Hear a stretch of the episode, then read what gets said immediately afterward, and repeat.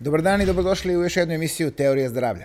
Danas pričamo o značaju zdravlja i prevenciji. Moj gost je Slavica Đorđević, nastavnik sa Visoke zdravstvene škole u Beogradu.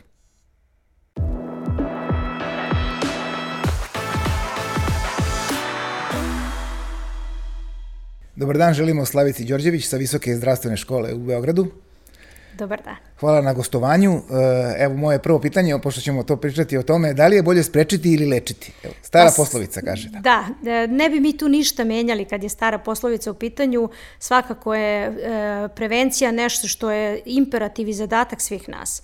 I nas u nastavi i e, kolega u zdravstvenom sistemu, ali i uopšte društvo u celini. Taj pristup promociji, pristup unapređenju zdravlja nekako smo svi zaboravili i svedoci smo toga da vrlo često pričamo o nekim stanjima, o nekim bolestima, bolestima da. o nekim zdravstvenim tegobama, ali kada pričamo o prevenciji, to nam se stalno nešto podrazumeva i to nekako uvek razmišljamo s aspekta, pa to se zna, to, to bi tako trebalo, počeći od onih banalnih stvari, recimo kada pričamo o promociji dojenja, pa šta više pričate o dojenju, to svi znaju. A danas kada uradimo statistiku, mi dobijemo podatke da jedan izuzetno mali procenat, manje od 20% žena doji decu u prvim mesecima života. Eto, eto, toliko o tome koliko nam se neke stvari koje su trebale da, da budu generacijski nasledne, da taj stil života, da uh, uopšte odnos prema određenim uh, segmentima segmentima svoga zdravlja ili svojih aktivnosti usmerimo da. ka tome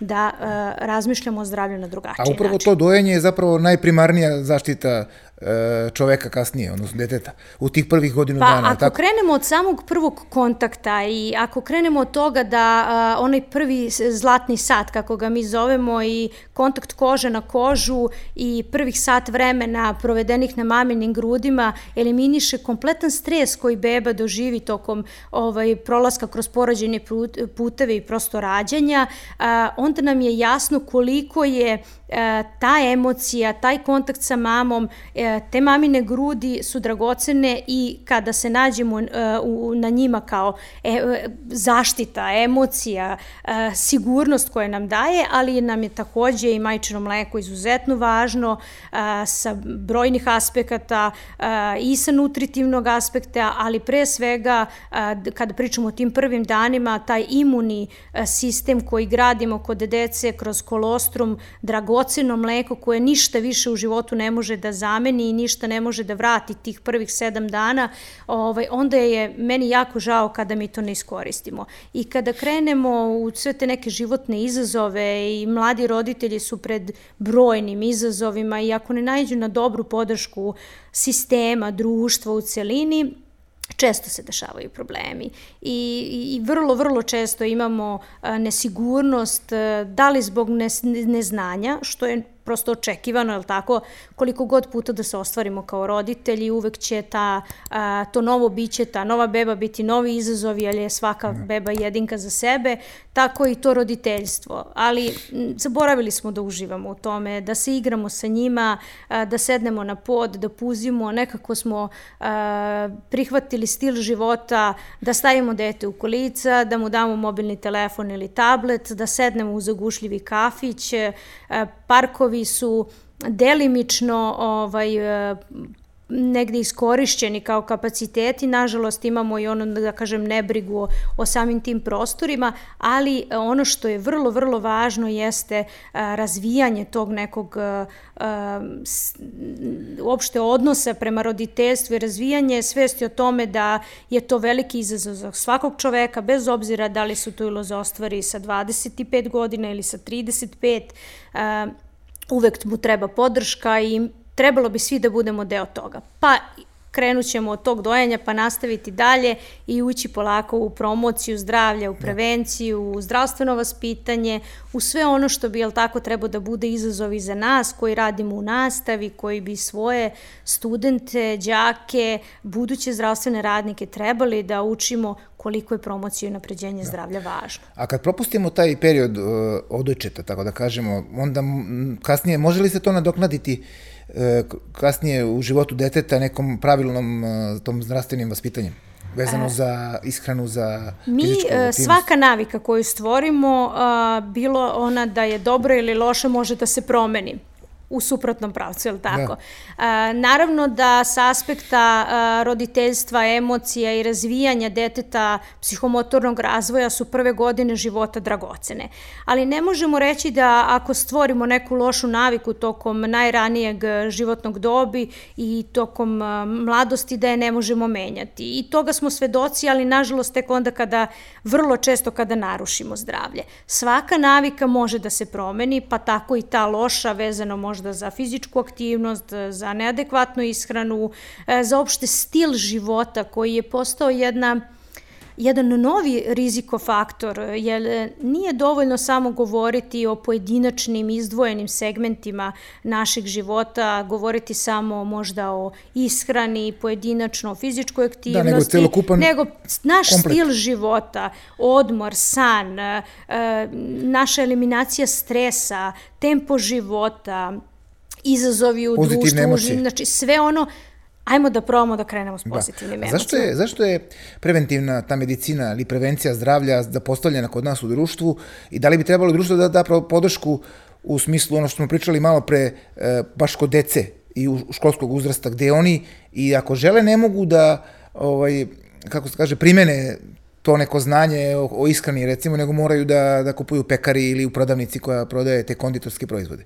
Kako tu da pomognemo ljudima da... Ne, pa ne, kada ljudima, govorimo o prevenciji, kada govorimo o preventivnoj medicini, kada govorimo uopšte o primarnoj zdravstvenoj zaštiti kao jednom izuzetnom važnom segmentu jednog zdravstvenog da. sistema, moram reći da smo godinama unazad se nekako trudili a, da zapostavimo ulogu primarne zdravstvene zaštite. Polako se ta svest budi i polako smo shvatili koliko je ta primarna zdravstvena zaštita a, važan segment.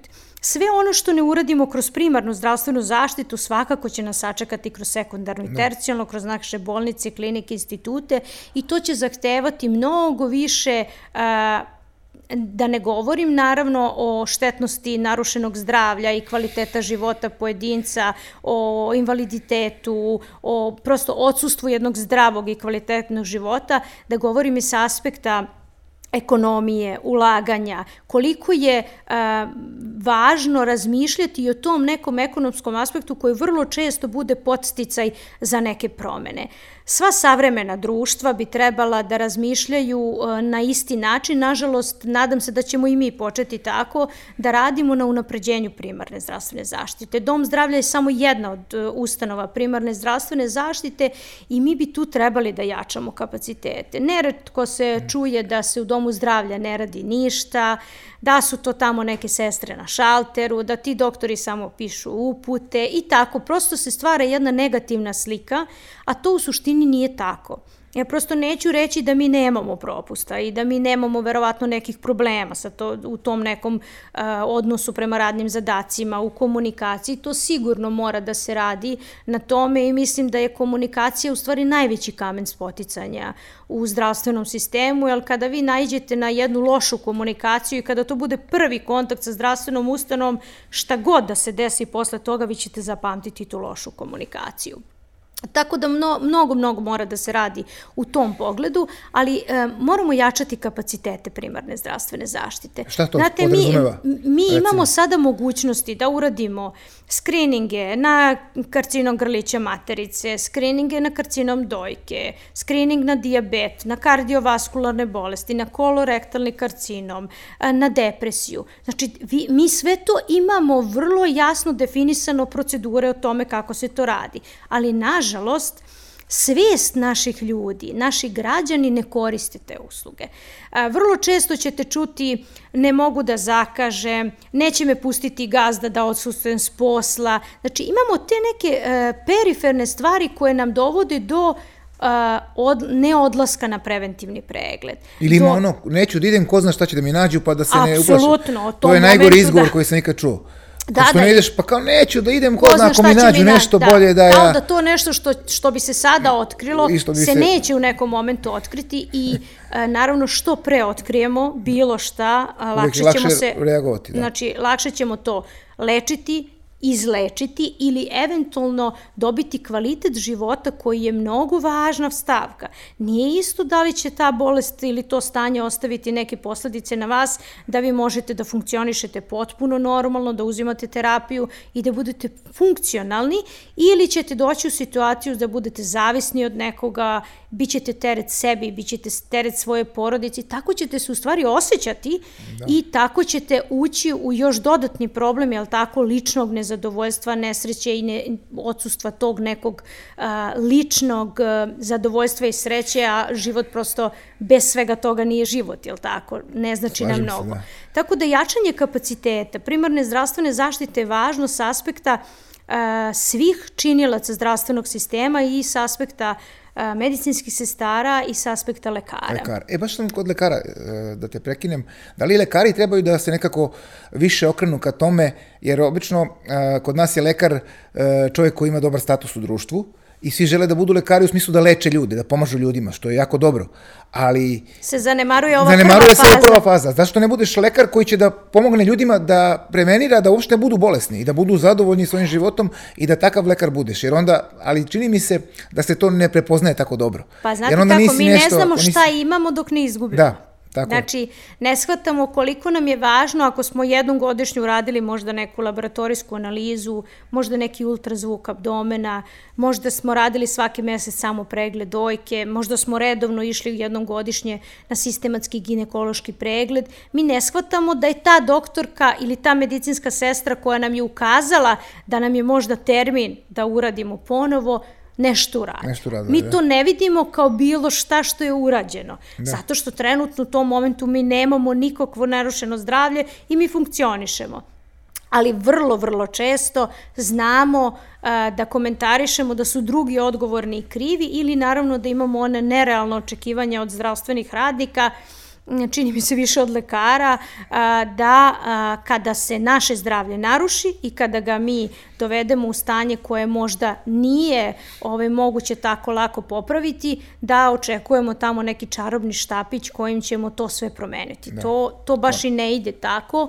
I zato nam je ta promocija zdravlja da. vrlo, vrlo važna i negde razvijanje svesti kod, kod mladih ljudi, razvijanje svesti kod mladih budućih zdravstvenih radnika da je uh, njihova uloga značajna. Jer oni su ti koji su promoteri zdravlja bilo gde. S drugaricom na kafi, sa bakom i dekom na nekom ručku, na porodičnom druženju, na komšijskom druženju. E, to su sve momenti kada mi možemo da budemo promoteri zdravlja. Da.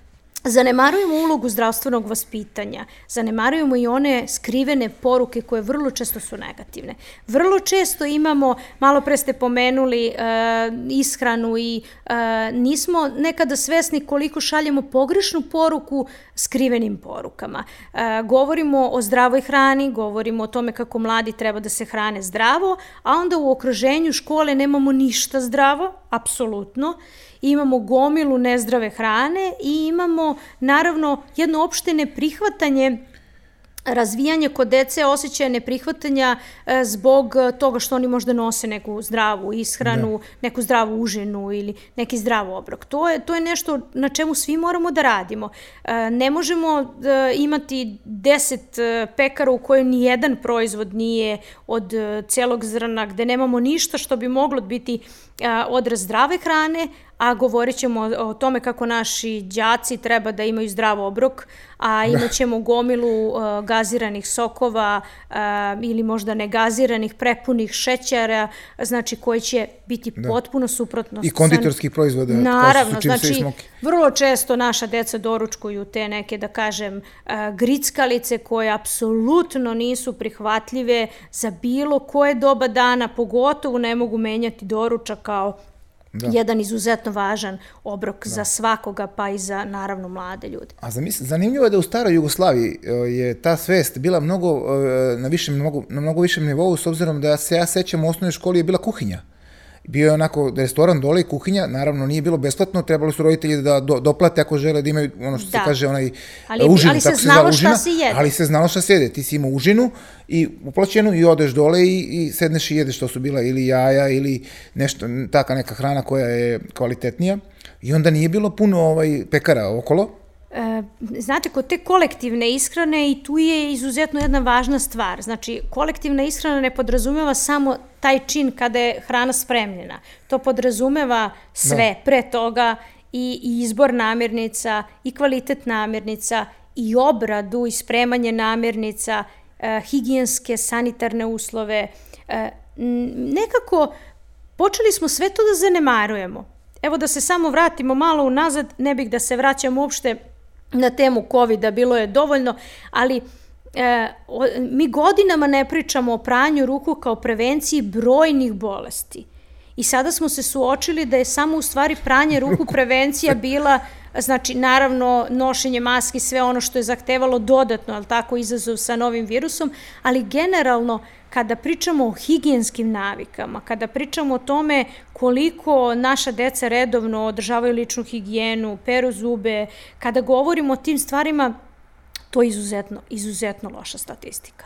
Da. I, I nekako to fizičko vaspitanje s, kroz osnovne škole i zdravstveno vaspitanje u okviru tog predmeta se svelo na to da li hoćete da se igrate s loptom ili nećete, da li, ne, nemamo više opšte razgovor sa decom, nemamo, imamo mi u zdravstvenom sistemu brojne mogućnosti. Recimo godinama unazad su patronažne sestre bile a, važne činioci u, u, u razvoju svakog deteta i kroz rad u porodici, ali i u radu zajednici, sradnju sa vrtićima i osnovnim školama školama. Onda smo odjednom nekako smanjivali kadrove, smanjivali kadrove, dodavali nove usluge, povećavali zahteve, ali ti zahtevi nisu išli u korak ka prevenciji, što je osnovna uloga, već su prosto eliminisali te neke radne zadatke koje ne možete stići. Pa ne može jedna patronažna sestra biti umesto na 5000 stanovnika na 8, 9 ili 10.000 stanovnika i da očekujemo da će ući u svaki vrtić u svojoj mikroreonu, da će ući u školu, da će uspeti da radi sa decom kroz zdravstveno-vaspitni rad na teme zdravih stilova života, je tako? Sve to nešto što su smo davno prepoznali da je važno, ali onda smo polako samo sklanjali jednu po jednu uslugu, jednu po jednu mogućnost i prepustili smo se tome da svako donese ličnu odluku šta će i kako će, što ja, nije dobro. Što nije dobro. Koliko je važno, pomenula si malo pre, edukacija kadrova, odnosno tih budućih sestara e, kroz e, školovanje i koliko je važno da e, se iz prakse izvuku najbolje stvari i e, to se onda predaje studentima? Pa, da bude... ja sad stvarno moram da kažem da ovaj, imam to zadovoljstvo da posle 20 godina rada u struci i u primarnoj zdravstvenoj zaštiti mogu svoje znanje da prenesem upravo za tu oblast a, i mladim koleginicama. I mislim da je to negde Uh, i znam sigurno da jeste uh, prema svim dosadašnjim ovaj, uh, izazovima i zahtevima za unapređenje obrazovanja, da je negde cilj da, obra, da se kroz obrazovanje se stara da se uključe pre svega da sestra obrazuje sestru. To je negde zahtev i Evrope, ali tako? Oni, oni imaju taj stav da su u obrazovanju se stara isključivo budu uključene medicinske sestre, ali sa adekvatnim i radnim iskustvom i nivom obrazovanja. I svo svoje iskustvo vezano za rad u, na promociji, u napređenju zdravlja, kroz rad u domu zdravlja kao jednom važnom delu primarne zdravstvene zaštite ja mogu da im prenesem i vrlo rado to činim. Čini mi se da a, prosto nekako a, su i oni zadovoljni i ja sam zadovoljna zato što ne pričamo stvari koje su nam daleke, koje su nam imaginarne. Ne pričamo samo stvari koje treba naučiti na pamet. Moramo da pričamo sa aspekta onoga što je sutra primenljivo. E, nije negde moja uloga i zadatak da njima e, pružim određena e, teorijska znanja, to jest da, da im dam ovaj, da. određene teorijske oblasti koje će oni sutra naučiti na pamet i zaboraviti, zaboraviti kada polože ispit.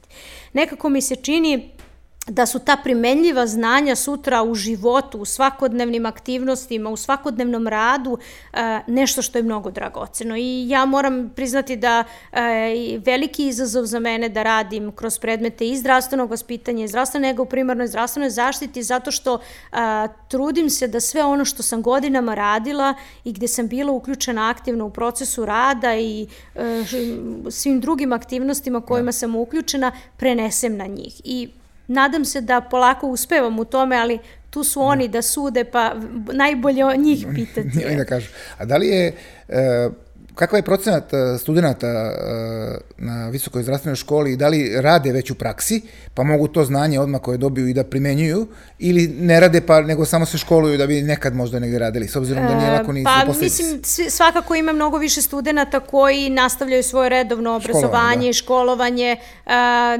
upisivanjem visoke strukovne škole, to je prva stvar, a druga stvar, uh, imamo i jedan određeni procenat koleginica koje započnu školovanje, pa to negde zapostave, dođe porodica, deca, poslovne obaveze, malo to zanemare i onda se aktiviraju u nekom momentu.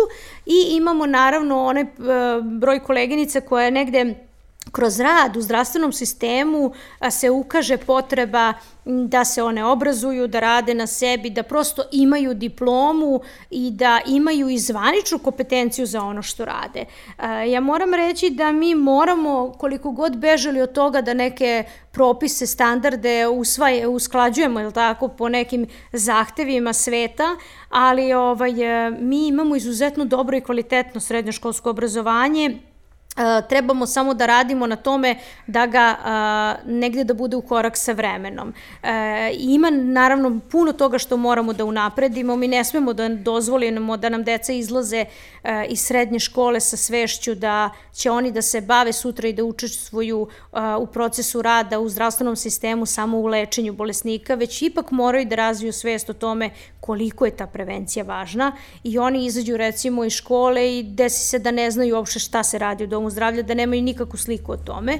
Recimo to su stvari na kojima moramo da radimo ali isto tako mi imamo izuzetno kvalitetan kadar koji je spreman opet da odgovori nekim radnim zadacima, ali ćemo morati to da menjamo. Morat ćemo da uskladimo delokruge rada i sa srednjom i sa strukovnom školom, moramo težiti ka tome da naše sestre ne završavaju obrazovanje samo na strukovnoj školi, već da nastavljaju dalje kroz možda strukovno obrazovanje, kroz master studije koje su takođe dostupne kod nas ili da težimo ka tome da one nastavljaju akademsko obrazovanje i da sutra one budu te koje će, jel tako, preneti svoje znanje. Um, ono što je najvažnije od svega da uh, mi moramo negde imati kapacitete u koleginicama koje rade u zdravstvenom sistemu da budu uključene u proces nastave i da one budu prenosioci, jel tako, tih svih svakodnevnih njihovih radnih zadataka na naše studente kako bi oni kada se jave i kada se oni vrate u zdravstveni sistem bili spremni za to. Da. Naše ško, obrazovanje im je dalo mogućnost da uh, upišu uh, strukovnu školu i posle možda završene gimnazije uh, i oni stiču zvanje strukovna medicinska sestra bez tog, da kažem, prvog nivoa obrazovanja uh, iz stručne škole, što nekada predstavlja veliki izazov, jel tako, da se uh, nadoknade sve ti sati vežbe i prakse ali prosto ono što je zakon predvideo i što im je dao kao mogućnost, nemamo mi pravo da im oduzmemo, na nama je da nadograđujemo dalje, a oni kao donosioci odluke da izjedimo recimo gimnaziju, upišu strukovnu školu, moraju da, da. budu svesni da će morati uložiti dodatne napore i obično su to dobri studenti koji odgovore svim radnim zadacima, samo će vremenom steći te veštine i upravo zato je važno da im prenosimo te veštine, jer rad i posao medicinske sestre podrazumeva sticanje određenih veština u svakodnevnom radu. Da, pa njihova uloga je veoma važna u domu zdravlja i uopšte u bolnicama. Ma, u zdravstvenom sistemu 70% usluga pruže medicinske sestre. Da. I ne znam da li smo mi svesni te činjenice. Pa ja mislim da nismo. Da, to niko, nismo, oni, do, oni verovatno ljudi doživljavaju medicinske sestre kao nek, na prijemu, značaj, neko te primi i čao. Znači, ali moramo znati da u uh, zdravstvenom sistemu postoji oblast zdravstvene nege i oblast lečenja. I tu nema poređenja. Znači, svako ima svoje kompetencije i svako svoje kompetencije dobija nivom obrazovanja. I nema potrebe da mi merimo ko je tu značan i ko nije značan. Ne. Svi su značajni. Po onom principu. Znate koja je karika najvažnija? Ona koja pukne. Koja pukne, da. Najslabija karika uvek puca i onda se tu... Ovaj... E, to je ono što, o čemu treba a, da... Nedavno je bio dan medicinskih sestara, 12. Eh, da, maja. Da. To smo i najavili ovde kod nas. Ovaj, a te sam pitam, ja ne znam da li u, u vrtićima državnim postoje medicinske sestre? Da, postoje medicinske sestre. Da su baš sestre, tu rade svaki dan su sa decom. Da, postoje medicinske sestre vaspitači koji inače uh, imaju uh, vrlo značajnu ulogu u radu uh, predškolskih ustanova, vrtića pre svega. Da. Ovaj, uh, u stvari, nisam dobro rekla kad sam rekla predškolskih ustanova. Predškolske ustanove su namenjene starijoj deci, dok se medicinska sestra vaspitač bavi znači e, decom mlađeg uzrasta. Ovaj, I vrlo je važna njihova uloga u celom tom sistemu ovaj, podrške roditeljstvu i one se obrazuju na našoj recimo ovaj, strukovnoj školi po, kao smer medicinska sestra vaspitač. Da, to su one za jaslice, pričamo jeste, o tome. Jeste, to, to je za... deca od godinu dana, da, od da, godinu da. pa do dve. Pa u principu do tri godine je, da, ovaj, posle toga je vrtić. Da. da da njihova uloga je jako bitna baš sa, sa tom djecom koja tu i uče Pa znate kako, mi smo svedoci toga da mi i u vrtićima, bez obzira u kojoj uzrasnoj dobi, da li u mlađoj ili starijoj, ipak imamo decu sa određenim zdravstvenim tegobama. Mi ne smemo da dozvolimo da a, nemamo odgovor na te izazove i da nemamo odgovor na potrebe dece, a to je, ne znam, možda a, vrlo često se susrećemo sa decom koje moraju možda prime insulin, koje moraju, znači, to su sve izazove izazovi koji su pred nama i mi moramo da odgovorimo tim zahtevima. Ne možemo uskratiti recimo deci da, da budu u vrtiću zato što imaju neku zdravstvenu tegobu koja im omogućava ipak da mogu da žive sa tim. A koliko je fizička aktivnost e, važna za, za prevenciju, odnosno za tu preventivnu preventivna Pa svi pričamo medicina. o fizičkoj aktivnosti, ono što je negde e, čini mi se ta fizička aktivnost je postala ili imamo fizičku aktivnost koja je e, na bazi aktivnog bavljenja sportom ili imamo fizičku neaktivnost. Da. Taj neki sedentarni način života, stalnog kontakta sa telefonom, stalnog sedenja u foteli, fotelji, završavanju svega što možemo da završimo putem e, kompjutera i telefona nas je dovelo u to da E, nema nas e, u šetnji, nema nas u parku, nema nas na druženju, ne, nema nas uopšte, uh, nema više dece, nema one graje, nema njihovog igranja na igralištima kao nekada samo u tom najranijem periodu detinstva i to polako kako oni rastu, kako prelaze iz tog nekog, da kažem, mlađeg uzrasta u stariji, to se povremeno gubi i čini mi se da je ta fizička aktivnost u stvari e, pokretač svih drugih faktora rizika za zdravlje, jer onda idemo u neadekvatnu ishranu, sedenje, grickanje, e, a fizička aktivnost bilo kog tipa nam je da. značajna. Od onog brze šetnje, hoda, vožnju bicikla. Da, to, ja kad kažem fizička aktivnost, ja mislim na to, Upravo to. A ne na trening tri puta nedeljno Absolutno. negde, to je već malo viša, Kada pričamo o fizičkoj aktivnosti, priča o tome da, da, da, da svaki dan prošetamo Prošetate, bar da. pola sata do 40 minuta, da prošetamo, da prosto uh, malo osetimo neku tahikardiju, jel tako, da malo da. Ovaj, uh, dovedemo sebe, da, da povećamo krv, malo, kaže, malo da, puls da i da, ovaj, da to bude fizička aktivnost. Ne pričamo o onom šetanju od prodavnice do prodavnice, pričam o jednoj uh, fizičkoj aktivnosti koja će ipak uh, izazvati reakciju organizma. E, pričamo o igranju dece u napolju, pričamo o tome da oni ne sede po kafićima, e, da možda imaju te organizovane treninge i sportove, ali da to bude adekvatno. Mislim da, da to ne bude niti preterivanje, ali s druge strane da, da nemamo ni problem da, da ih nema nikada. Ovaj... A dobro, dosta je i ona pandemija od, od, od 2020. uticala na to da ljudi manje se bave fizičkom aktivnošću, ma da ja imam mišljenje da u ono vreme, sećam se 2020. početkom kad je počelo, da su ljudi, e, pošto su bili lockdowni, ono vikendom ili od pet popodne, Ljudi su gledali da svako slobodno vreme izađu napolje, bio je lep, le, lepi dani su bili. Pa dobro, ovaj, zato što su, smo tada videli šta znači kad smo u kući. Kad smo u kući, tada, tako tada, je. I tada kad nam, ograniče, kad nam se ograniči kretanje, kretanje mi, mi znamo krenemo, šta je da. kretanje, ali tako? To je isto priča Ne znam da li je to podiglo sve sad ljudima da se kreću ili su se ponovo vratili u ono, sedim kući i gledam Pa ne, gledam mislim, televizor. život vas nekako tera da, da vi idete nekim tempom, pogotovo u velike gradovi. Beograd je nešto što je uh, samo stvara sliku velikog grada i velikih mogućnosti, a u stvari mnogo toga nam uzima, ali tako? Da. Uh, stalno jurnjava, žurba, um, iz autobusa u, u auto i sve ostalo, znači prosto nema više a, nema ni te minimalne fizičke aktivnosti. Vi u manjim gradovima, dok prošetate do posla 15-20 minuta, vi ste već napravili ne, ne, neko kretanje, I kada bismo o tome razmišljali na drugi način, ne bismo svi težili da živimo u velikom gradu i znali bi da cenimo značaj i manjih sredina koje isto tako daju mogućnost za jedan kvalitetan život. Opet, s druge strane, pandemija nas je naučila da, da gledamo drugačije na život, ali ne smemo nikako da zanemarimo važan socioekonomski faktor i važan pre svega faktor socijalnog i mentalnog zdravlja koje je e, da ozbiljno, da kažem, da. ozbiljno pretrpelo izazov u ovom periodu i moramo malo više da pričamo o tom značaju socijalnog ovaj, komponente zdravlja, ali i mentalnog mentalno, zdravlja. Pa jer nije samo fizičko zdravlje u pitanju, već i mentalno i evo baš kad si pomenula da kažemo kako možemo tu da preveniramo to. Jednostavno ljudi se mogu bolje osjećati kad se druže s nekim ko im prija, Znate, mislim, da, prosto čovek je jedno bolesti. bio psihosocijalno biće i nama je u prirodi da se družimo, da pričamo, da budemo u kontaktu sa ljudima. Da se punimo pozitivnom energijom. Svako da. povlačenje u sebe, svako stalno, kontinuirano ostavljanje samog sa sobom nas uvodi u jedno potpuno drugo neprihvatljivo stanje.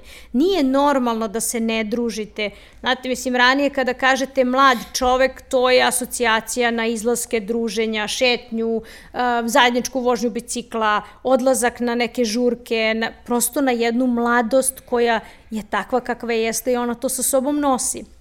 Danas vrlo često imamo mlade koji samo tipkaju telefone, sva komunikacija je virtualna. Da, društvene znači, mreže su znači, preuzele sve. Sve se dešava kroz virtualni svet i sve se dešava na toj online komunikaciji, što nije dobro. E, odsustvo tog socijalnog življenja e, nas negde dovodi u stanje e, loše emocionalno stanje. Ne, nekada e, zaboravili smo da imamo prijatelje i da se družimo sa njima. Zaboravili smo da se smejemo. Da. Zaboravili smo da gradimo tu neku svoju dnevnu sreću na malim stvarima. Zaboravili smo da uživamo u tim malim stvarima.